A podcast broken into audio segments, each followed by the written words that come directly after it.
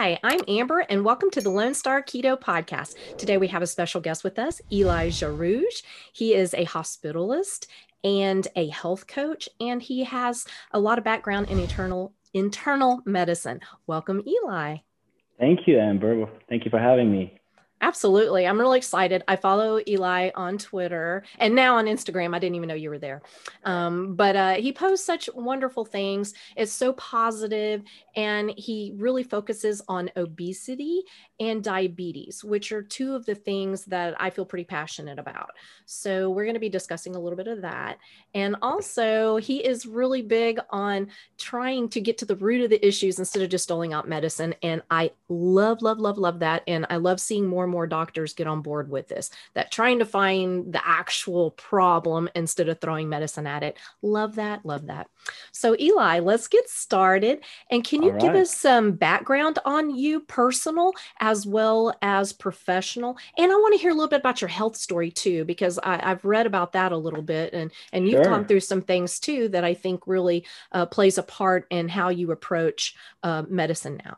Absolutely. Uh, thank you for having me again. Uh, my name is Eli. I was born and raised in Lebanon.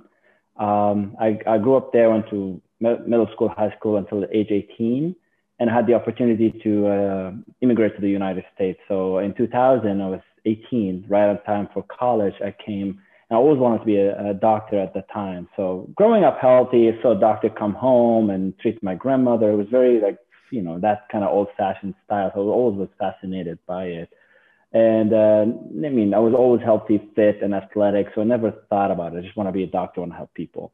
Um, so I went through the traditional, you know, I didn't know much English, so a lot of it, I'm like French educated background, so there's a lot of challenge in college and undergrad. So came in, culture shock, all of that stuff, but you know, I had that mission to uh, become a doctor, whatever that meant at the time.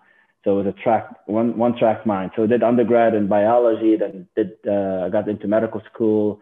That was in uh, SUNY Buffalo, New York. Um, and uh, from there, I had visited Houston for away rotation, and I liked the Texas Medical Center. Texas. And I decided uh, to um, apply there uh, among all the places, and I was uh, ranked uh, to match a match at in Houston at Baylor. So I moved here in 2008 and then in 2008, 2011, that was my internal medicine training. I graduated medical school in 2008. Then I did nephrology uh, fellowship, which is training in kidney diseases from 2011, 2013. But I pivoted after that and went back to just general internal medicine in a hospital setting. And that's a field called hospital medicine, or uh, I've become a hospitalist. Um, and then for the past 2013 until now, I've been doing that uh, from the county hospital to private hospital with a Baylor umbrella. Uh, and that's uh, my career journey. But I can tell you about my health part. Yes, let's go for it. I want to hear about your sure. health. Yeah. So um, I never took health. It was always a second thought because I was always lean and thin and athletic. So I never really thought about it.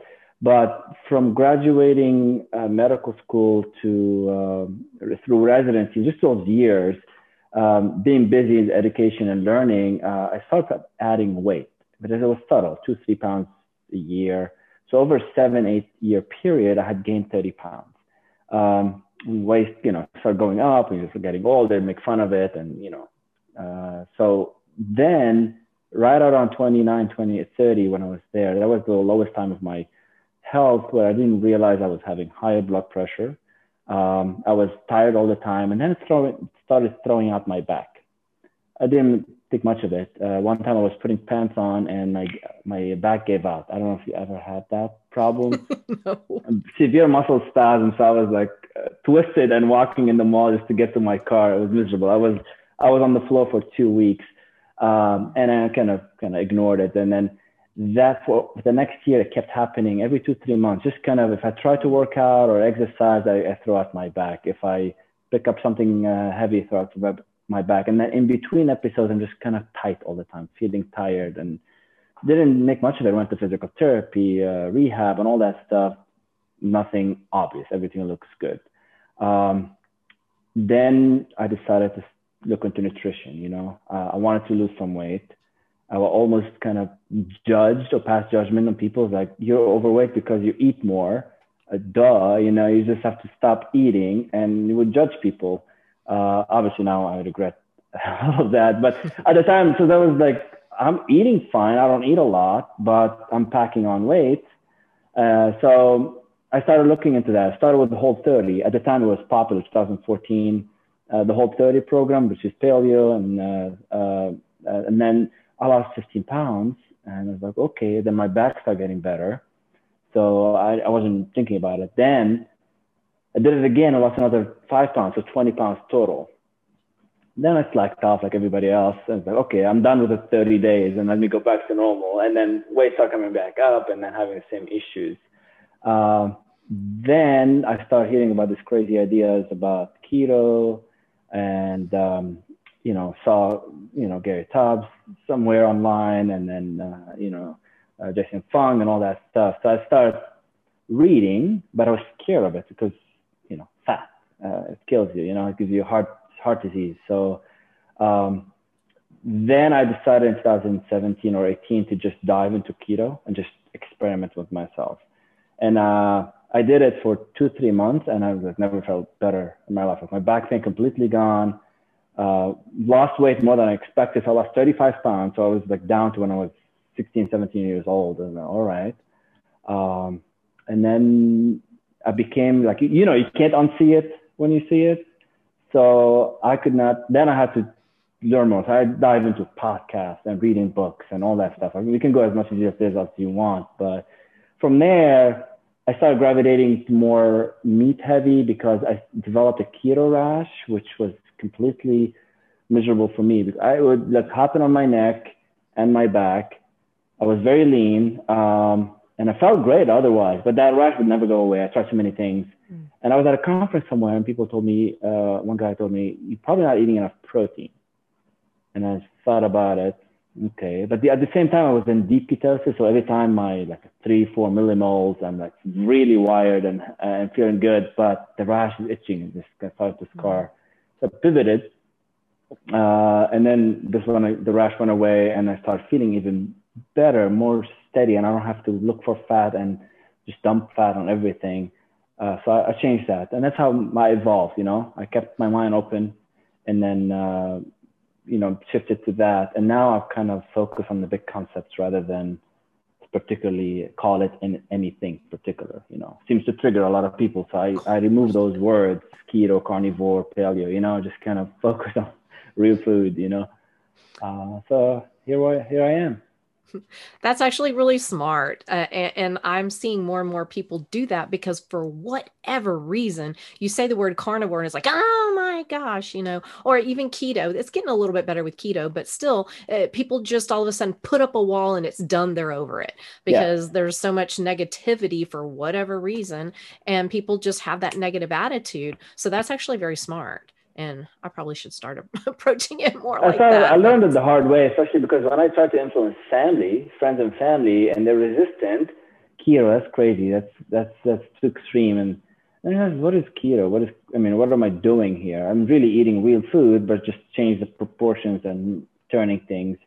Uh, so I think I was dogmatic maybe for a few months when I was like so excited about it. I discovered mm-hmm. like you know the new world uh, and then you, you slowly uh, get humbled and uh, realize not everything is right. So I, I always find myself wrong in certain things, and you just ad- adjust and adapt. You know, I always thought, oh yeah, you can have all the fat you want, and then then I realized um, discovered uh, Ted and uh, went to the PE, PE ratio, PE diet route, and read his book, and I, so I, I added that into the mixture, and I got even leaner. So I know there is more to the story than just you know low carb, and I still believe it's kind of the uh, you know the the bedrock of it but uh, there's more to it to the equation and it's very personal like some people cannot lose weight my sister i had to put her on long fasting despite being carnivore almost to kind of start losing weight break that hormonal uh, uh, dysregulation you know and some people they just stop and the next day they drop five pounds you know I know that's mm, those people. Mm. Although yeah. I with keto, I was just like consistently dropping. It was so easy. Every week, a loss, a loss. Every once in a while, I'd go up and or stay the same, but most of the time, yeah. it was just a steady going down. and that's and just patients do it. See, I never had a problem with my own body, so I could never really relate. But then when I start seeing families struggle and I have to find other solutions, it's not everything just stop eating carbs. You know, it's just kind of what else is going on, the emotional part, the uh, fat part, the uh, you know frequent eating. I, there's so many different part of it. Um, so you know, it just uh, kept changing my approach and, and that's what I really like about you, eh, the whole evolution. And that's where I'm kind of at now. Now, yes, I do call myself a carnivore, whatever, but I, I, don't care about titles. I don't care about all that. But I think you do you do have to evolve, especially women. Oh my goodness, as their hormones change, um, there's so much going on that what works for you today may not work for you tomorrow. And that's okay. Yeah. That's okay. Yeah. It doesn't mean what you were doing is wrong or bad. It just means your body's changing, adapting. You have to change and adapt with it and yeah. that's what i'm having to do. I mean uh, i'm struggling with a few things and and i'm learning from the patients more like things i'm not even thinking about. Like a woman tells me oh i'm on menopause but i'm having a harder time. They're like okay so i have to think i mean men are just you know just the same thing. Just you, you pretty much a yeah. you get b with women there's you know 17 different equations where you have to look into the hormone the cycle mm. and all these things and uh, so it's more challenging, but it's definitely more interesting because you can still, uh, there's a solution for every problem. You just have to think outside the box a little bit and uh, not be t- too dogmatic and, you know, stuck to your own uh, guns, you know? Absolutely. Uh, before we uh, get into the questions, would you just clarify what exactly is a hospitalist? Yeah, so it's a primary care doctor in the way of the hospital. So if you go to the emergency room and you're sick, you have COVID or you have pneumonia or you have heart attack or GI issues, you need to be admitted to the hospital for more workup and treatment. They call the hospitalist in the hospital. They they basically run the show. It's been like this for 25 years or so. It's just kind of uh, you become the primary care. You coordinate care, uh, you treat, you consult um, if you need to, uh, other consultants, cardiologists, uh, gastroenterologists, um, all kind of uh, fields. And once the care is done in the inpatient setting, they transition to the outpatient. So uh, I don't see patient in the clinic for that role. You just uh, work in the hospital, you run around, and you're not on any clock. It's not, like you have, it's not like you have 30 minutes or 20 minutes to see the patient. You have a panel of patients. You got 12 your whole day just to kind of manage uh, the care, and that's what I like about it. It's very flexible. I can spend more time uh, with patients, and you get a lot of time off when you're not working in the hospital. And that's how I just managed to uh, uh, learn myself a lot about nutrition and take it to the hospital sometimes. And and just a kind of a natural progression. I started applying it with patients and just advising them there because I'm so frustrated with doing the same thing and seeing the same people, not the same people, like the same diseases, mm-hmm. um, you know, again and again and again, and the complications. Absolutely. Okay, so let's talk a little bit about when you were in medical school. I hear a lot of doctors say that they did not, either they didn't really get nutritional education or what they got was very limited and kind of from biased sources. What was your experience in medical school? Uh, it's similar. Uh, you know, I don't actually remember what I ate last week. So sometimes you forget what we actually learned. There's so much information uh, in medical school packed, especially the first two, two years. What I remember most is first year, you learn a lot of biology, biochemistry, real science. At that time, things make sense, you know, uh, Krebs cycle and uh, fatty, but you know, fatty acid oxidation and how what glycolysis and gluconeogenesis, all these things that people just kind of like to talk about. But then when you start jumping to the clinical setting, you start with a pyramid, and then you tell you you have to eat 60% carbs, um, and then the rest in the grain. So by the time you're so busy to trying to learn this stuff, you don't even stop and question. This doesn't make any sense. Uh, so you you get diet nutrition education from a sense like the, what the pyramid, what, what the healthy eating is supposed to be, but really we don't dive into it beyond uh, biochemistry. And the rest becomes organ based, and you start how do you treat a heart attack? How do you treat arrhythmia? How do you treat a stroke? How do you, you know, then becomes just disease oriented rather than uh, whole system oriented. So and nutrition just falls to the side, you know. Yeah, and we've seen the results of that, haven't we? Yeah, yeah. For sure. Um okay, so I am going to read your mission statement just because I really liked it. And I've been kind of watching and, and reading people's mission statements. I never really paid attention before, but there's some really good stuff out there. And I loved yours. I really loved it to reverse the course of obesity and diabetes one person at a time in order to maximize health span and allow you to live the healthiest life possible as long as possible. This is accomplished by attending to the physical, mental, and emotional experiences in life and consciously respond to their causes. I love that because you know what? Diet is extremely important and it is a huge huge huge piece of the puzzle but yeah. not the only piece of the puzzle exactly. and if you're not attending to the other parts it doesn't matter what diet you're on it's yep. not going to be a long-term thing because you haven't dealt with the mental and the emotional part and i love that you focus on that okay so you do focus on that however as a hospitalist I'm assuming that is not something you can really get into. So, my question is you're also a health coach.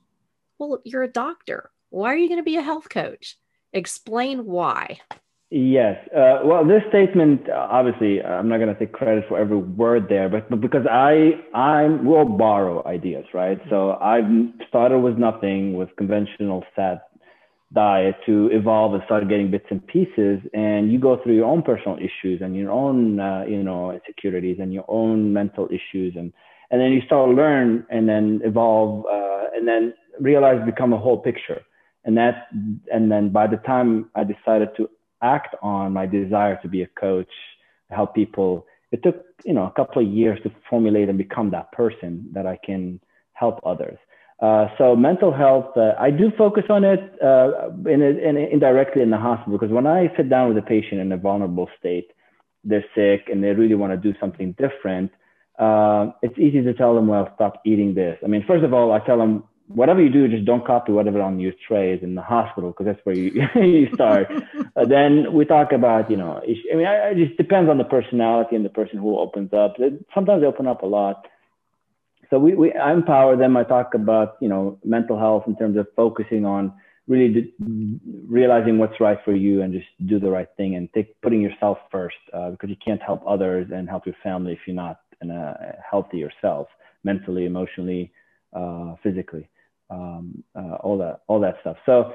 Uh, to become a health coach, I didn't want to be tied down to uh, insurance and um, uh, expectations and things like that. And uh, so I and I wanted to spend time and talk because as a doctor, I mean, yeah, I can write a prescription, but beyond that, my MD degree is not what's needed for most patients. Uh, what I need, they need the handhold, um, they need some medication and somebody to kind of walk with them on that road. I mean, I've failed a few times. I'm sure you've done much. I mean, my journey was by no means like extreme. Uh, I mean, yes, I had problems, but I've seen some. I mean, you lost. You mentioned I read your story. Like I don't know, hundred over hundred pounds.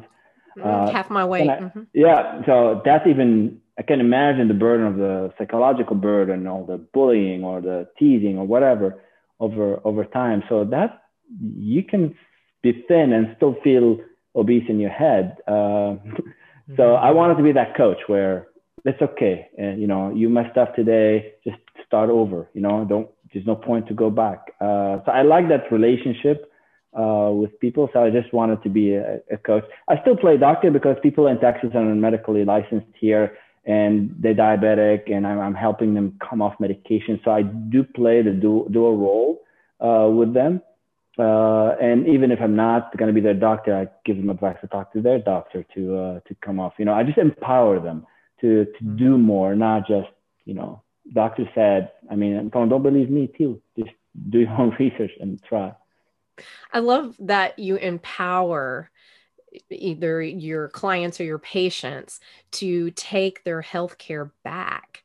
I love that. I think that is so important because most, I'm not saying every doctor out there, not even, but you know, a lot will just be like, okay, this is the way it is, period. Mm, don't question.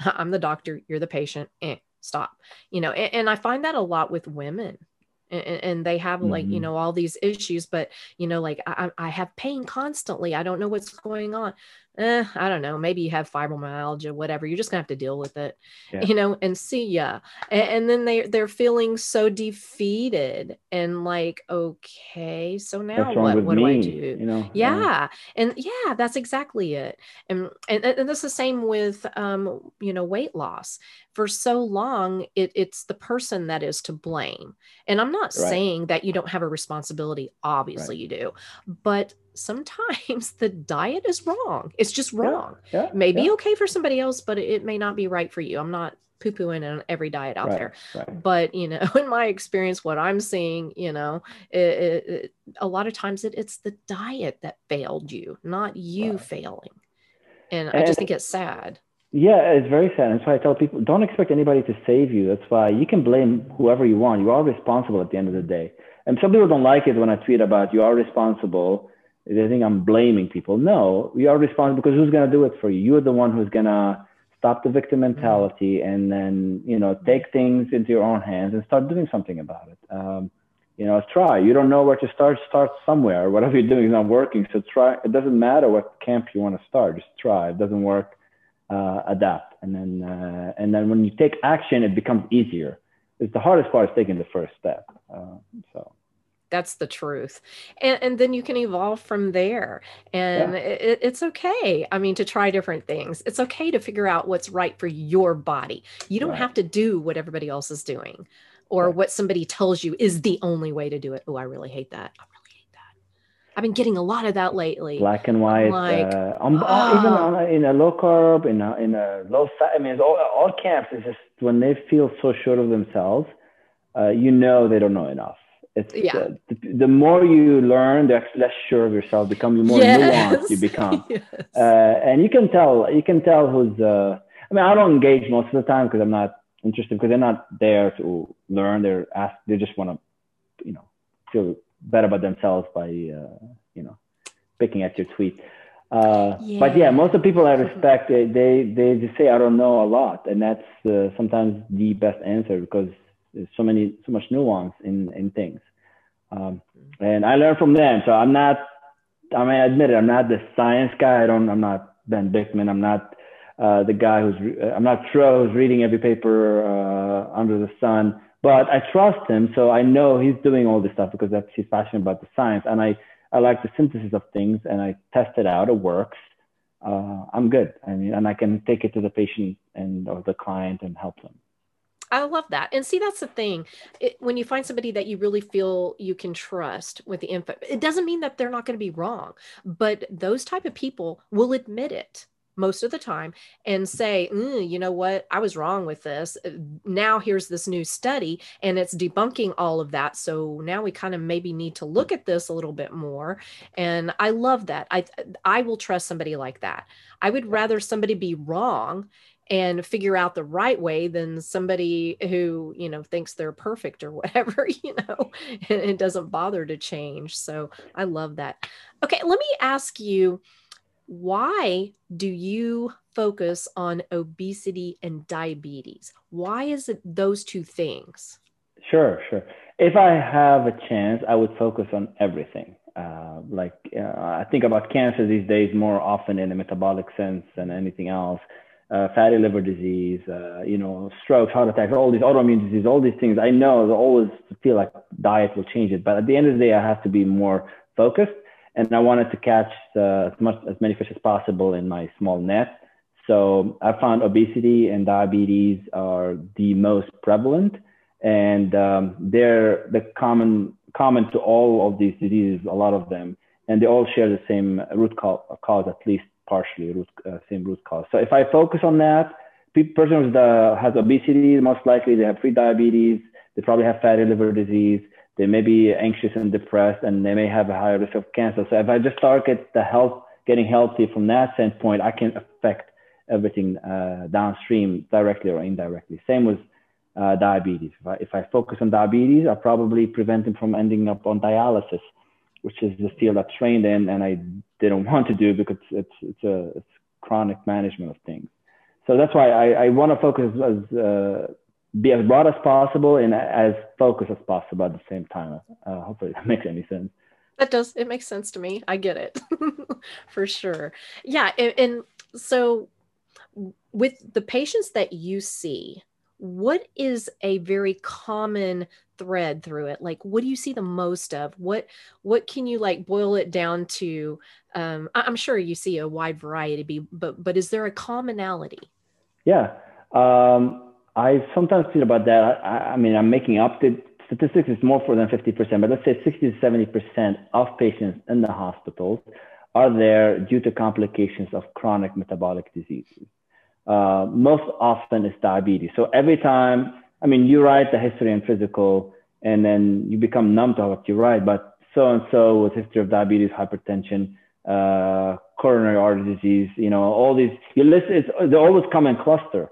Uh, admitted for um, stroke, or admitted for heart attack, or admitted for uh, ischemia, or lack of blood flow to the leg, or kidney failure, or anything like that. So it's the same. It's stuff that if we rewind the clock 10, 15 years ago, they would never be here if we act on it then. So I'm not talking about people who get pneumonia or get into a car accident or uh, genetic mutation or something. Of course, people are going to get sick. We're all going to die one day. Sometime we're going to need care, but most, most of it is something that's preventable. And a lot of times it's too late when you get this massive stroke. I mean, what are what are you going to do? Uh, I'd rather be dead than be uh, a vegetable in bed. Um, but a lot of times you can reverse things, you know. Um, high blood pressure, reverse it. Diabetes, reverse it. So you don't get to those complications. Okay, so, yeah, so, so the the whole diabetes reversal thing. I've heard so many people say, you don't know what you're talking about. Just shut up. Once you have diabetes, you always have diabetes. You have to have insulin and you have to have carbs. You must have carbs through the day and they follow to the T the guidelines of right. the ADA. What is your thought on that? Like, can you really reverse diabetes? I mean, really, can you reverse it? Or are you always well, type t- type two, not one type right, two? right. We'll We're just not, leave it at that. Yeah. Go really yeah. Ooh, they go. Yeah, yeah, yeah, yeah, type uh, so type two is insulin resistance, uh, reading to a point where your body can't hide any sugar, so just floating in your bloodstream you got there for a reason. Uh, and you got there by the way you're eating.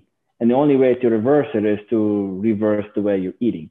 Uh, I used to think chronic disease, you can't do anything about it, just diabetes. I mean, just kind of more thoughtless now, like I believe I just I accepted it. I mean, that's, oh, they can't, they can't be wrong, wrong. You know, it's, uh, uh, it's, you know, authorities are telling you this. Um, so you prescribe more medicine. When you give more medicine that now we have more options, but before more medication that raise your insulin even further, which you already have too much of it. And then they gain more weight, and they said, "Doc, I'm gaining weight. You stop, you know, eat less. You know, you uh, yes, the side effect. You get insulin, you're gonna gain weight, but when you gain weight, your diabetes gets worse. So after a few years, you're you start with one medication, two, three, then you become on insulin, and you just kind of you blow up, and then you start having all these complications. Um, and then you see diabetes reversal. If you don't want to use the word reversal, you can put a remission because remission may be a better term because if you go back to your old lifestyle, it's gonna come back. Uh, so call it whatever you want. It's basically uh, temporary reversal or uh, putting in a remission by removing the offending cause. Uh, you know, if you have a, splinter in your finger, it hurts. Don't you know? Just remove the splinter. So uh, let's remove the food that keeps your insulin high, uh, and then that works. And and I believe it because I work with clients. Sometimes they've been on medication for years, and within a few days, uh, they're calling me, oh, my sugar is 50, then I have to quickly stop some. I, I knew it was gonna come, but I didn't know like that fast, you know, especially you know. So just give them the right advice. It's sad, like could be on insulin for 15, 20 years, and then within a week of starting, you're like dropping medicine left and right. So almost makes you angry because really, yes, it's simple, uh, not too simple, but not complicated either. So you just have to, it is reversible. Or whatever you want to call it. Yeah, yeah. It, it, that is kind of a tricky terminology, really.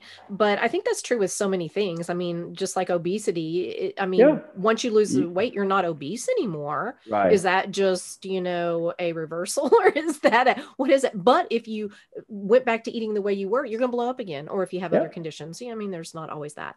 So there's a lot I mean, of nuance. Always kind of like thing. the minutia stuff, but you know, big picture, mm-hmm. you're right. Uh, you know that. I mean it is like that. But the problem, I think people, it's easy to say and give advice, but unless the person does the work, it's all a waste. And that's why people, uh, dietitians and doctors don't believe it because they're human beings themselves and they have the same issues. They have the issues, they have the cravings, they eat, you know, so they, I think it's a reflection of them not wanting to change their own lifestyle and to project it. Uh, and they may not even be aware of the psychological effect, you know. Um, you know, I, I go to a doctor's lounge, there's muffins and bananas and uh, granola bars and old sodas. And you walk these doctors kind of, you know, busy, busy, busy running, grabbing this, drinking. And I look at them and it's sad because they're, they're not aware. Um, you know, so of course they're not going to want that because they're in an energy crisis. They're really hungry. Uh, they're in a, you know, they just need that sugar thing so they can go to the next case. Uh, and not all of them are obese, but we're blind to visceral abdominal fat. Sometimes it doesn't take much. Just a little bit of a belly pouch is not body shaming or anything like that. This just tells you there is a metabolic derangement happening. Um, I, I was never obese, but I, nobody, nobody thought I was overweight until I lost 35 pounds. And then it's like, oh my God, like four or five inches disappeared. Where was this, you know? um, so yeah, I think doctors and dietitians are human beings that have their own issues. That's why they project, but they're well intentioned. I, I think you just hit the nail on the head perfectly. And, you know, after talking to dietitians and physicians, that does seem to be a very common underlying you know theme if you will so but that's also true with like your friends and your family like when you say oh yeah I, am just eating meat they're like what or well it's not going to hurt you if you just have a little bit of this or whatever or you know yeah. they look at you like that's just weird. That's not healthy. But yet here they are eating chips and you know candy and whatever else six yeah. times a day. And yet mm, because i eat only meat i'm not healthy. You know so you get that. So it, it is like this projection thing. I do believe that. So yeah I, I, learned not to say anything uh, uninvited. So uh, I'm not I've there learned. to police people. Um, I do my thing. If uh, if you don't like what I'm doing, and that's a reflection of you because you seem to find something about yourself that doesn't you know doesn't sit well with you. You're just kind of making fun of me. Uh, so I, uh, I, I, laugh about it. You know, uh, you gotta shrug it off. yeah, I, am trying to get there. I, am getting there. and, and look, I'm 90. Now I'm re- recently realized I'm probably 90, 95 percent carnivore. I just don't think about it this way. I just I just eat yeah. the food that makes me feel the best, and I and I still indulge in things. So people love it when I see me eat like a piece of dessert. It's like, haha, I, I bet. It's like, yeah, it's like, yeah, it's like, you know, get to my shape and then we, you can have all the dessert you want, you know? uh, I agree with you. That's okay. Let me, um, is there ever a situation where a type two can't reverse it.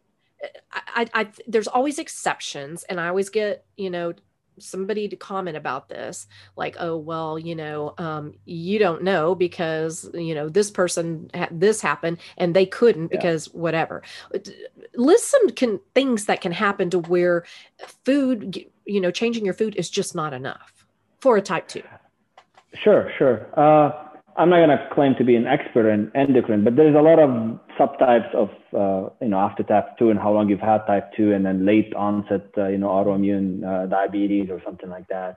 And Jason Fung mentioned some good theories there too about y- your pancreas is choked up and it's stopped making insulin. Although you're insulin resistant, you also drop your insulin. So it takes longer to reverse that. And, or you may burn out your pancreas or the cells that make the insulin where you reach a point where you're never going to be completely off medications because the damage has been so long but it doesn't mean it doesn't get better So instead of being on seven medications, you can be on two. Uh, so yes, there are. I think the limit is the effort and how much you're willing to go extreme to uh, to reverse it. You know, some people don't want to go all the way.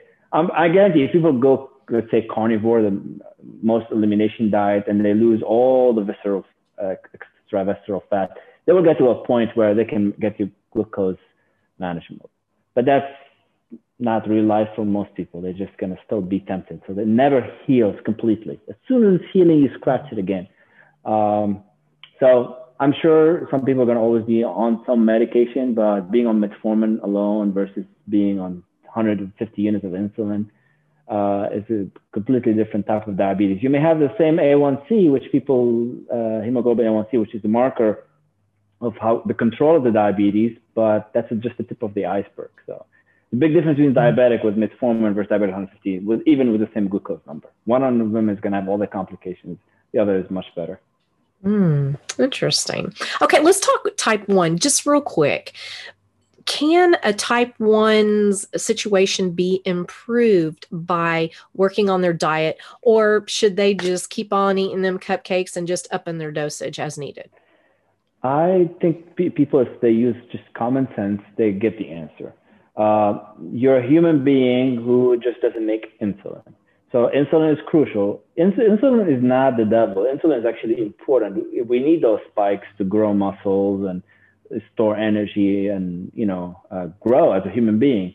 But when you don't make it, you can't do that. So you need to supplement it. But if you do that and you go above and beyond, you're no different after that point than a type 2 diabetic because you start, or somebody who gains weight. If you're type 1 diabetic and you're obese, you become, you basically have two diabetes. You have type 1 and type 2 because, mm. uh, for, in, my, in my view, because you have type 1, but you're also on so much insulin that you become insulin resistant, so you have to need more insulin.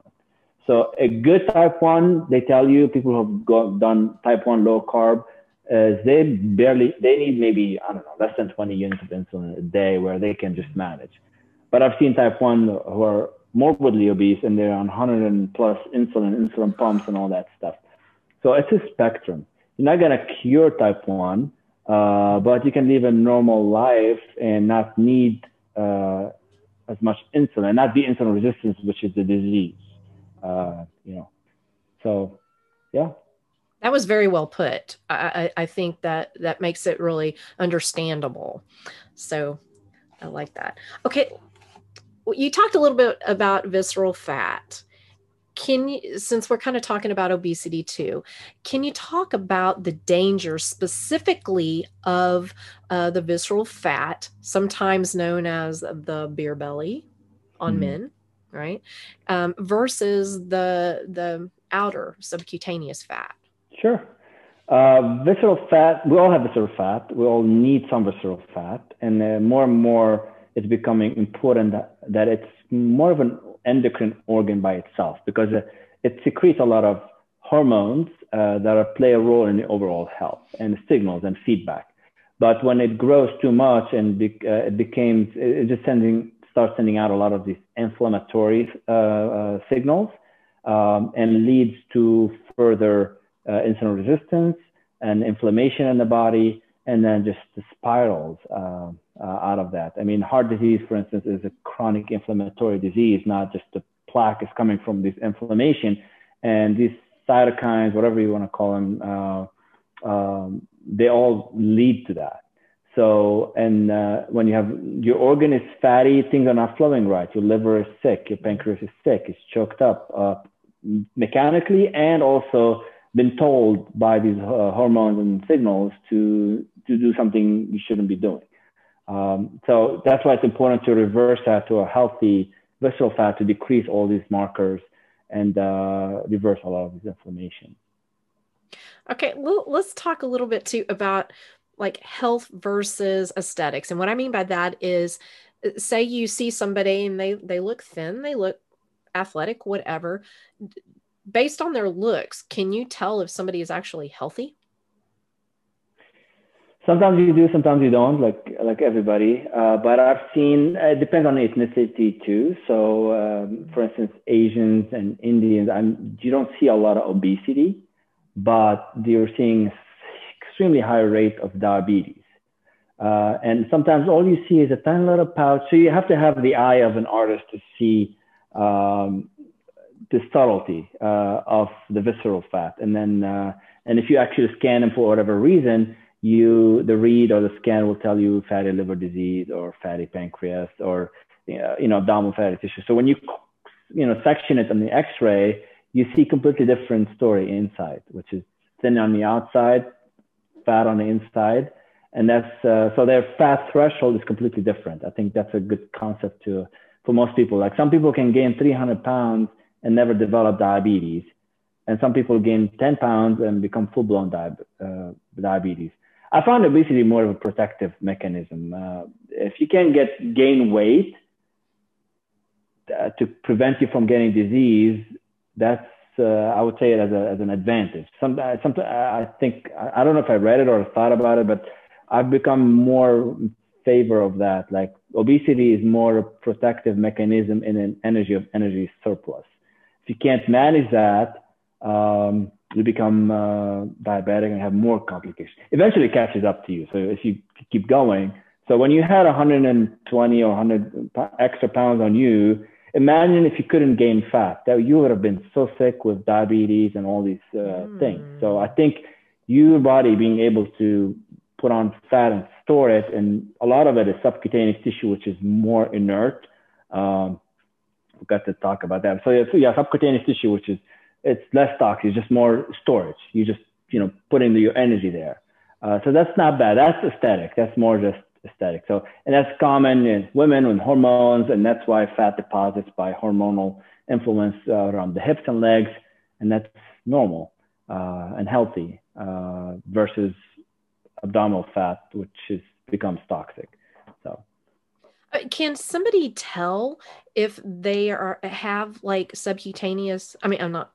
I mean, visceral fat. That's what I mean. Like, what what is something that you can use to gauge that, especially like somebody who who doesn't appear fat. What is that? Oh, a tape measure. measure. okay, um, explain. Yeah, so I'm more. I'm all about saving money for patients. I don't. I mean, I don't want to have them spend and find cheap ways to determine if their weight is healthy or not. Um, I, I try not to fixate on the scale, but there's a, a measurement that I didn't obviously create. It's known. It's weight to height, waist to height ratio. So, and that's kind of a, a good surrogate for that. If your waist is more than half your height uh, on average, you have excess visceral fat. And that waist is not your pant size, not your hip size. It's really the largest part of your belly, more often around the belly button and right over the hip bone. So if you measure that, divided by your height in the same unit, inches and inches, centimeter, centimeter, and if you're getting more than 0.5, you know, within a range, you have too much visceral fat. Um, mm-hmm. and so women tend to be, I mean, 0.51, 0.52, 0.53 is fine. Uh, but men, you know, all the way down to 0.4, 0.42 is, is a good range. I like to aim for 0.5 for most people early in their journey without having to measure much. So that's how I look at visceral fat. I, I like that. That's really good. So that's what I tell people: just get the two dollar uh, me- uh, tape measure and your scale. Like the combination it. is uh, information because you may lose fat around the belly without losing fat. Uh, I mean, weight on the scale. Still progress. Uh, yes, agree. Agree. I think people focus so much on the scale, and I know I did, and I have to be real careful with that because I know it will send me into a really bad place. So I have to be because I allowed that to dictate my mood, yeah. my day, my my life, to be honest. And so I have to be real. I haven't quite got over all of that. I'm better now. I'm better now, but I still, you know, that scale stays in the corner. but people want something uh, objective to yes. feel there's progress. Yes. You know. Yes. And what I tell my clients, which I've seen, I saw this and I'm like, why didn't I do that? Because for me, and I know a lot of people who are triggered, who have had eating disorders and etc. Uh, numbers, you know, the size of their clothes, that what's on the tape measure, uh, what's yeah. on the scale dictates their value, their progress, their everything, there's, you know, yeah, success. Yeah. And I love the idea of taking a piece of yarn and then wrapping it around your waist at your belly button, cutting it. And then that way you see no numbers. You don't yeah. know if you're a size yeah, 26 or if like you're that. a size zero. And then you next time you do the same thing and then you just hold the ends of the string and, and hopefully you'll see a, you know, start to see a I like that more because uh, yeah. every time they measure different, sometimes they are off by an inch or two. They get discouraged. So oh, very much. Numbers for me, and I'll admit it, and and, and they still do i'm not gonna yeah, lie. yeah. but it, it, was a really hard thing for me and i see that over and over and over and over again. Yep you know, especially when you're so focused on the weight aspect instead of worrying about fixing your health. And yeah. let's talk a little bit about that because i know that you feel that it's more of um, get healthy to lose weight versus lose weight to get healthy Right. So, talk a little bit about the importance of focusing on health and that making it easier to be able to uh, lose the excess weight later uh, on. Yeah, I mean, it, it, goes back to, I think, obesity and diabetes or symptom of the disease, which is the insulin resistance problem. And that came, uh, became more, uh, you know, uh, I was become, became more conscious about it when I, I, I know I'm working with a group of 10 people that I kind of gathered from Twitter, for, and I've been coaching them for free to to help them. And then uh, going back to the numbers, like a lot of times the numbers are not changing, but when I, you know, all this stuff, the migraines is going away, the um, headaches are going away, the rashes, everything starts improving. So they're getting healthier, and then the weight starts falling uh, afterwards. So I believe strongly. That I mean, weight is a symptom, uh, it's a consequence of poor health uh, rather than a cause of poor health. Yes, it can become a vicious cycle. If you become so obese, you, you then you put problems on your lungs. You may have sleep apnea. You need a machine, and then you can have complications from that. Yes, then obesity becomes part of the problem, but until you get there, it was a consequence of poor health. So the so I focus. You know, don't worry about the scale. We just do it once a week right now because we're just tracking numbers in this program let's and forget about it in between. Just focus on eating right, removing the junk, and then things start improving. And things that are improving that I didn't even know they had. All of a sudden, anxiety is lifting off, uh, depression is gone, people are going on walks, uh, joint pain is going away. I didn't even open my mouth about these things. I didn't even, they're just telling me that's happening to them. So it's no different than for weight. So I believe it. Yeah, absolutely. I, it makes everything so much easier. And when you're getting proper nutrition, that is such a huge, huge thing. And it does kind of, it makes it, you have more energy. Um, you're able to focus better. You're able to, you know, deal with the things that maybe you were too anxious to deal with before. But now yeah. you're kind of more even keeled with your hormones and all that. So you can now go, okay, let's deal with that emotional eating issue let's deal with that. But before it makes it really difficult when you're doing everything all at once. It's it's exactly. it's overwhelming and i don't think people know where to start. So speaking of which what tell us kind of how your plan works. Like when you get a patient and they're unhealthy maybe maybe they have prediabetes and let's say they're they're right at the obese level what is your method what what do you do to help them out what are the steps? Okay. Uh, we're not talking about the hospital, right? We're talking about uh, right, right. Your coach. Right. Yeah. Yep. So it's kind of filtered itself because people who seek help and and willing to invest in it, they're already motivated to want to make change, so they become more receptive. But uh, I start usually with a a big screen of their health, and I just get to know them emotionally, physically, uh, medications, hist- medical history, all that stuff. I just kind of build that uh, rapport and have them you know answer questions for themselves to kind of why are you seeking help? Why do you want to what would be different if you did that? You know?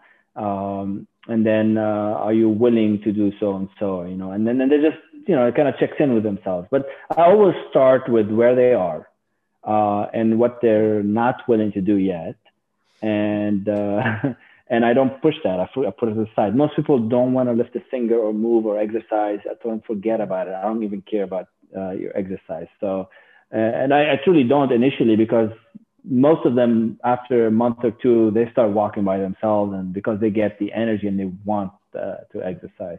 So i focus on food um, that first of all removing the bad food and focusing on making sure they're not hungry. So I tell them you gotta. It's, it's we're doing two things at the same time. We're eating less of something. We're eating more. Um, because if you if you're hungry, you're gonna fail. Uh, if you're eating this junk, you're gonna fail. So we just have to find a way to to do that. Some people dive all in. Some people have to wean themselves in. So start with the sugar and sodas and juices, uh, and just start eating more protein. Double your protein. Nobody eats enough protein. Uh, so when you start with that, kind of a week or two later, they feel better. Uh, so they kind of buy into it, and then you get motivated. It's key to have trust and rapport um, with the with the patients. Otherwise, uh, I mean, I can talk all day. It doesn't work if they don't do it. That's so true. Oh, okay, I have a question, and this is something that I kept getting comments on. How does somebody know if they're eating enough? And I'm talking. Let's just say that what they do eat is is good, so it's yeah, not an yeah, issue yeah. with what they eat. But how do you know when you're getting enough? Uh, it's a common thing. People are eating healthy, but they're not eating enough. Uh, I think it's snacking is one of them. If you start craving mm. food, um, craving sweets or not sweets even craving healthy food, or you just find yourself eating in between, that means you're not eating enough. Uh, that's kind of a the simplest way of, uh, of of putting it. And I do think if you're metabolically healthy, you're insulin sensitive, uh, and you reach your steady state, if you're needing to eat more than twice a day, you're probably not eating enough uh, during those meals. Um, I can't remember the last time I ate three times a day. I used to eat three, five times a day, you know. But uh, so there's nothing wrong with eating three times a day. If maybe your portions are smaller, you just like to structure your day like that. But if you're eating enough, uh, twice a day is, I feel, is a good gauge that you're eating enough. And anytime you're snacking, um, is uh, you're not eating enough, or there's an emotional stress, and this is that whole department that you have to focus on, uh, especially late eating. Uh, but yeah, snacking in between meals is a telltale that you're not eating enough. Yeah, I agree with that. But I, I, put out what I eat in a day in some posts because so many people ask me. And okay, I'm five foot two. I'm not a big person. Okay. Yeah, yeah. And I'm almost 55. I'll be 55 in July. And I'm kind of getting to that perimenopausal stage, right? And it was like, you're not eating enough. And I'm like, I'm never hungry. I don't know what to tell you. I physically can't yeah, eat anymore. I physically can't eat anymore. I'm not restricting. I promise. I'm really not. But, you know, for most people, they're like, oh, that's not enough calories for me. I eat like twice as much as you do. And I'm like, but I'm not hungry. You're not I'm hungry. Not, that's, that's the key. Know? The worst thing people do is eat when they're not hungry because mm-hmm. anticipating hunger, then you're to guarantee you're to get hungry because it depends what you eat, but you're to mess with your hormonal uh, homeostasis. I mean, your body's telling you don't eat, don't force it. Uh, if you spike that insulin and you crash after that, then you're to get hungry uh, from just uh, low sugar. Um, but women are a little different because uh, I'm recently learning um, about the hormonal cycle and the hunger times. So if you, you got to capitalize and use it as leverage. If you're on your period and you have no appetite, just fast. That's fine. Um, it's more about the average rather than the day to day. And then if you're pre-period and you're ravenous and nothing's, you know, you can't stop eating, uh, it's fine. Eat, but eat the right quality of food. So I can consistently eat the same way every day, but I can, I understand some people aren't, especially women with hormonal cycles. You have to work with it. It's more about the average rather than today I didn't eat enough. But protein is one measure. If they're looking at numbers and they like to track something, uh, the only thing I like to track is uh, amount of protein. Guesstimate mm-hmm. per, uh, for each body is different, but at least have a minimum um, that I recommend. Once they hit that, there is no room for anything else. They usually are pretty full. So. What, what's your view on fat? Um, another thing I got to is you're not eating enough fat, even though like 60 to 70% of my overall calories actually were fat. Yeah, how I, much I fat? changed. How, how much fat? Yeah, I changed a lot about my view on fat. Uh, I don't think fat is bad. We're not talking about seed oils, and so we're talking about right, right, right. Animal. animal so fat, yes. normal, uh, oh, normal fats, healthy fats, olive oil. That's fine. Um, I used to think you can eat unlimited amount of it, uh, but then for me, it worked. I changed because of my, my rash from the ketosis. But for a lot of women, uh, they, they lose the first 20 pounds and then stop. Feel great. Um, and then you're insulin, you're very insulin sensitive, but you're not losing anyway. And you have to ask yourself why. You have to be a scientist because fat is energy.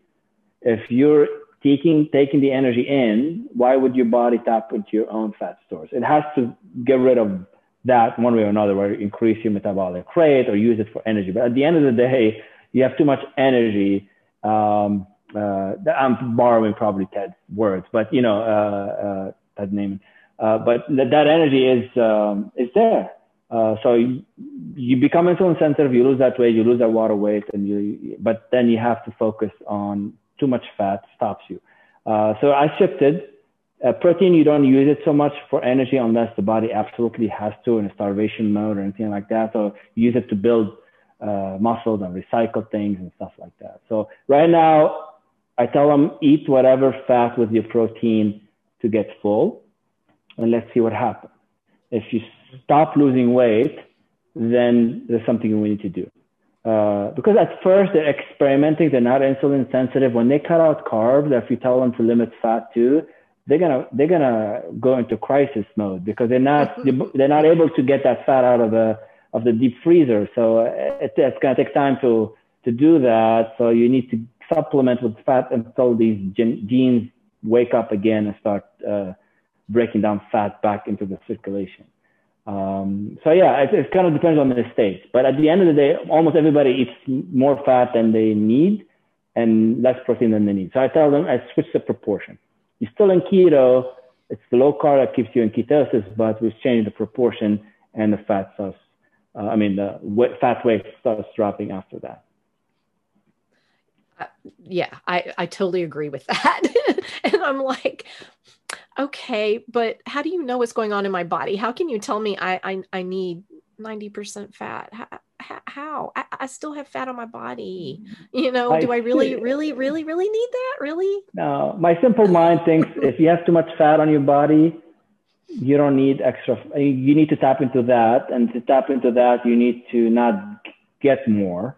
Uh, really, not a medical you know, statement, just kind of a uh, common sense. Uh, you know, uh, somebody said uh, fasting is a high fat diet, which is uh, true because when you fast or eat less fat and you're keeping low carb, you eat yourself because you need energy constantly 24 7. So if you're not getting it from food, your body's going to get it, it's lazy, uh, it's going to get from your body. Uh, it's lazy when you have food, so it's not going to try. Um, you have to put it in that position to, to do it. I 100% agree with that. Ooh, okay. We are pretty close to time. I'm going to go through uh, some of these questions, make sure we got everything. Oh, just a few little little minute questions to answer since you are a doctor. I always like to ask doctors because I'm always curious of their opinions. What do you feel about organ meats? Do you feel that that is something absolutely necessary for for good health?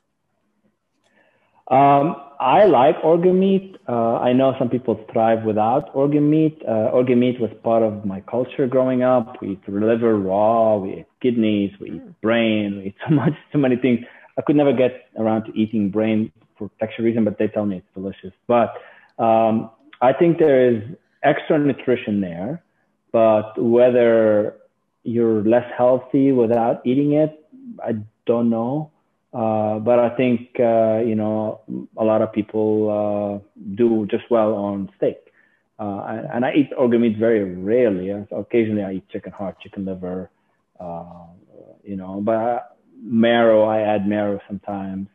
so I think people, you can be healthy. I think it's removing the bad stuff is more important, and you, you're gonna get a lot of it from from the other thing. But yeah, I don't think it's not bad. The fat in it is not. I we already established that. I don't believe fat is the enemy. It's actually uh, a lot of good stuff. There's essential fats we cannot get. There's vitamins we cannot get without eating uh, animal uh, protein. So otherwise, it's to supplement. Um, and I think eggs are organ organ. You eat the whole chicken in in, a, in an egg form. So I think eggs uh, is a good uh, substitute for organ meat because you get a lot of the good stuff.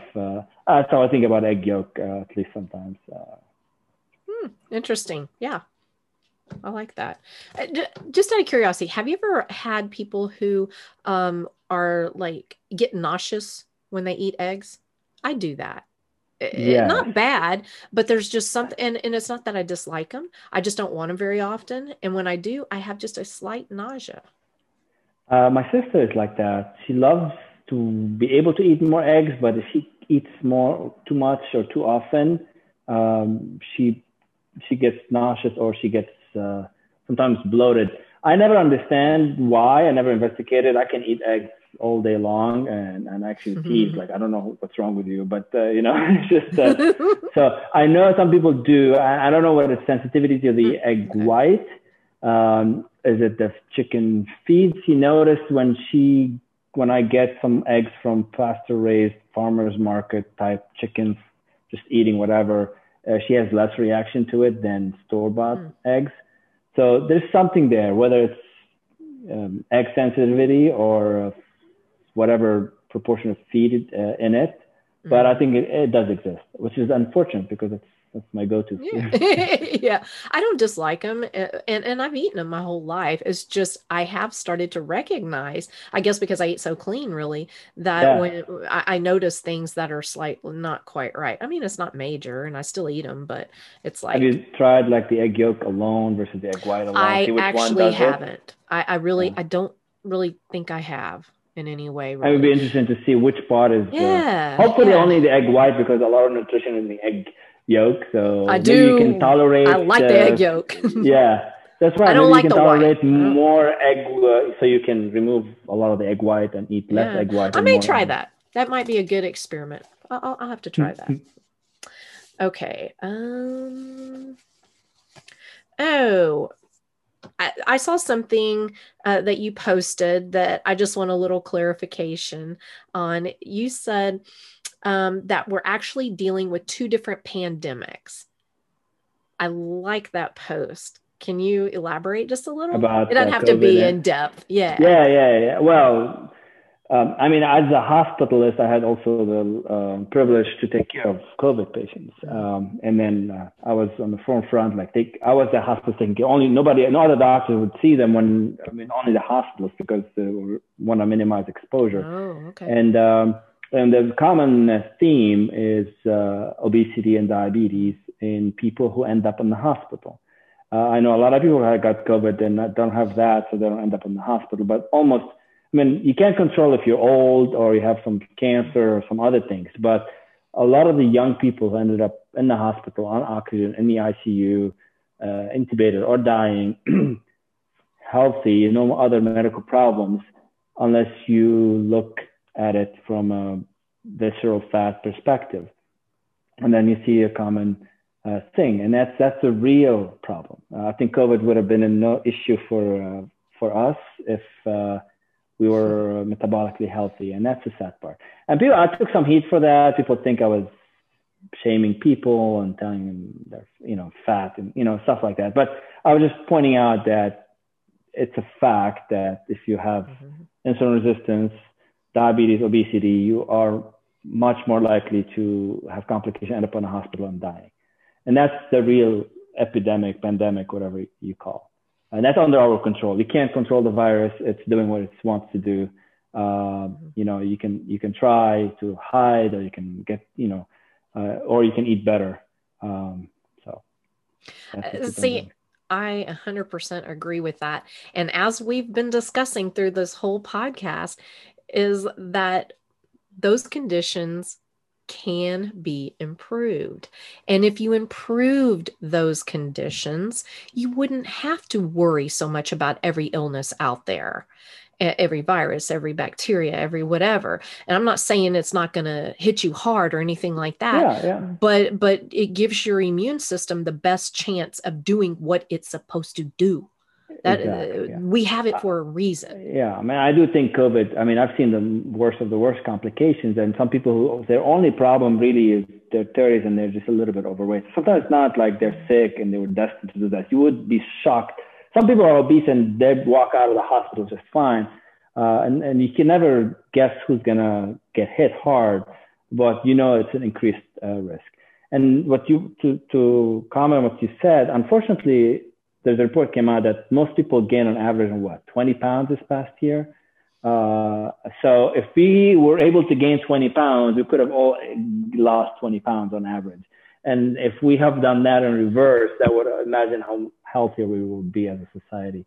Um, but uh, I mean, I don't want to get political, but uh, it's uh, it's sad that we, uh, you know, we're keeping uh, people more indoors and no sun exposure, no activities, uh, eating junk food, you know, and that I think it made things worse.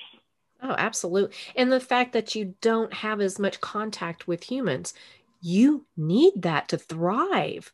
And yeah. I never fully understood just how much I need it than this past year and a half. Luckily, we weren't as you know um, bad off as as other places. Yeah, so right. I I still even had socialization, but compared to what I would normally right, do right. or whatever, and and that's harmful for people, especially little kids. You know, so you, you, you, don't have that human contact. So yeah, important. even when you're uh, hanging out together, you're still not hugging and touching and play being playful. That still has a effect. I recently started doing jujitsu just for exposure to new sport.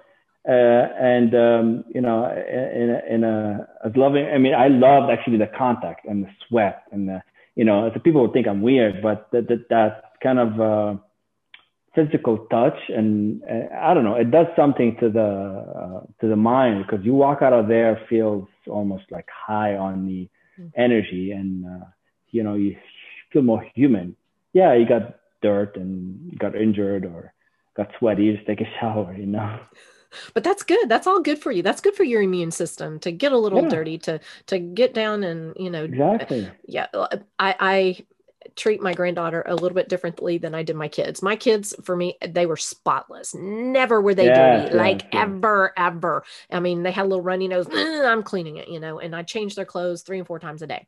My grandbaby, different story. She can go play in the sand. She can play in the dirt. I'm like, work on that immune system, baby. Go for it. You, you can always return her. You can always return her to her mother. And, Here she's dirty now. Good problem. But you know, she's probably going to be healthier for that. So uh, there's definitely something to, yeah. you know, seeding your immune system. Right. Exactly. I, I believe it. Okay, so let let's uh, uh, pull everything together. I want you to give everybody your best tips of improving your health eh, and your immune system, really. Sure. Well, uh, one, it's a decision. You have to recognize that you are unhealthy and you want to make a decision and make a change. And once you make that mental change, the rest becomes easy. Um, to become healthy, medically, physically, and uh, you know, emotion, all that stuff, it really goes back to food is medicine and then uh, it's about more removing the stuff that's toxic so junk food. You don't have to become carnivore keto anything like that. Just stop uh, junk food. Replace uh, your pantry food with more healthy food. And uh, don't be afraid of meat and eat your vegetables whatever you want. You, you can eat your fruit whatever you want. I'm not making you zero carb but uh, i think just if you eliminate sugar as much as possible refined flours and any processed industrial oils uh, for your cooking, I think that alone will, will make you so much healthier than the rest of the population. Add eating more and get full and satiated, then uh, it's effortless after that. It's hard, it's simple, it's not easy. Uh, you just have to do the work initially and becomes uh, second nature if you're not motivated enough, look at your families. Uh, like if you have grandfather, father, mother, or grandmother with diabetes and complications, that's you. Uh, you can't change your genetics, uh, but you can uh, you can change um, whether they turn on or not. You know, for that. And, and I, I know you have other tips. So we we hit the food. What other things like when you're looking at it holistically? Yes. What are some because because food is a big piece, but what about all the other little pieces? The mind and the emotion. So uh, you you gotta nourish your mind. You want to stop like feeding your mind like crap. Process basically all this junk news, social media, which is a you know double edged sword. You can learn a lot, but it can also become completely taken, uh, uh, become anxious from it. So uh, clean. also go on a diet mentally uh, learn something new. Um, I mean, I pick up a book, like learn a new skill. Um, I like philosophy sometimes. I read some Stoicism. Uh, kind of helps me deal with the different issues in life. Uh, outside, the sun is. Well, I tweeted something. Best doctors right now is food, sun, sleep. Um, you know, uh, exercise and, and laughter. So, you know, just spend time with others, less on your phone um, eat better, walk out in the sun, uh, exercise, uh, all these things, mental health, and uh, face your your demons, face your emotions. You, you got to process this, uh, this stuff, uh, physical, mental, and emotional. So if you need a counselor, go to a counselor. Just deal with these issues. If you're physically healthy but mentally and emotionally not there, what's the point? Yes. And that's why I wanted you to come on because I love how you kind of work on everything. It's awesome because I'm understanding this more and more. I, I was more focused so much on diet that I didn't, I mean, I knew this stuff was important, but I didn't really focus on, focus on it. And now I'm like, okay, this is a big piece, but there's all this other stuff too. so there's a reason that. you were so physically sick. I was in the same boat. When you're so physically sick and in pain and whatever, that's your, your you focus on that once you lifted that you became healthier all of a sudden you can be aware of all these things and you become more interested in the personal growth and mental growth and stuff absolutely like that. and that's why you're evolving if you're the same person you were last year you're not something uh, isn't right you know Yes, yes, I love that. Perfect. Well, Eli, it has been a pleasure and I appreciate you, you coming on. And hey, y'all, follow subscribe to my channel and go follow Eli. I'll have all his information below. And awesome. again, Thank it was you, a pleasure. Was and you have a wonderful day. Awesome. Yeah. You too. Take Bye, care. Eli. Bye.